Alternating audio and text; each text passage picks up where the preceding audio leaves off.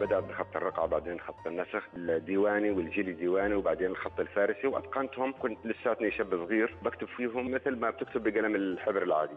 الوصول لهذه المرحلة من الفن والسيطرة لم تتطلب قدرات عقلية استثنائية من السيد إبراهيم بوصيام وإنما الكثير من التفاني وشيء من الموهبة. وفي حالة سيد إبراهيم تحديدا فإن هذه الموهبة كانت موروثا عائليا يجري مع الجينات لتجعل ابن البط عوام.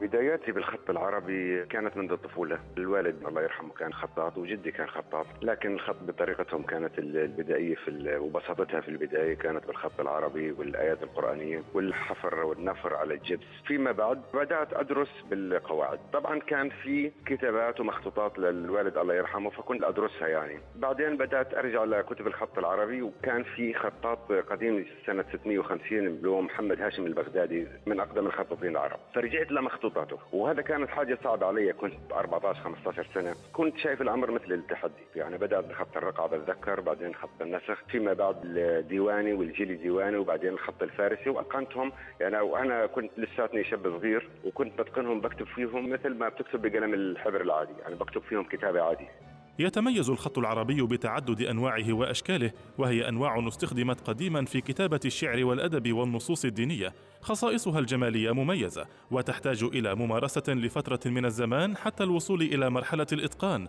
والمشاعر الجميلة لا تكفي هنا فلا بد أن تجتمع الموهبة مع التدريب المنهجي الصحيح. الأساس بيبدأ من الموهبة. بالأصل لازم تكون في موهبة. يعني إذا الموهبة مش موجودة التعليم أعتقد إنه ما بينفع.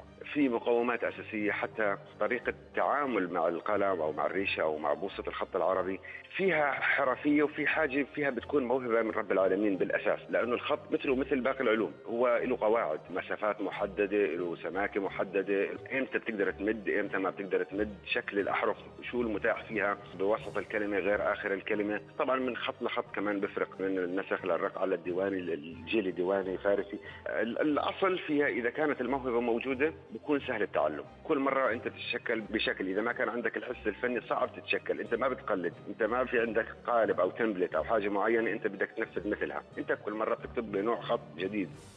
رغم أن إبراهيم يعمل في التصميمات الجرافيكية المتحركة إلا أن فنه الأول ينعكس دائما على أعماله المتلفزة وكان اللبنة الأولى له بدأ من الريشة وانتهى بلوحة المفاتيح. فن يكاد يندثر مع هيمنة الحاسوب مع كل ما يحمله من جمال وأحاسيس ومشاعر نبيلة في كل لوحة عربية فنية أصيلة. للأسف مجال الخط العربي ما فيه اهتمام كبير جدا رغم إنه إحنا الأمة العربية يفترض انه يكون من الأساسيات اللي بحياتنا الخط العربي. للأسف لا يدرس بالمدارس واذا درس بشكل بسيط.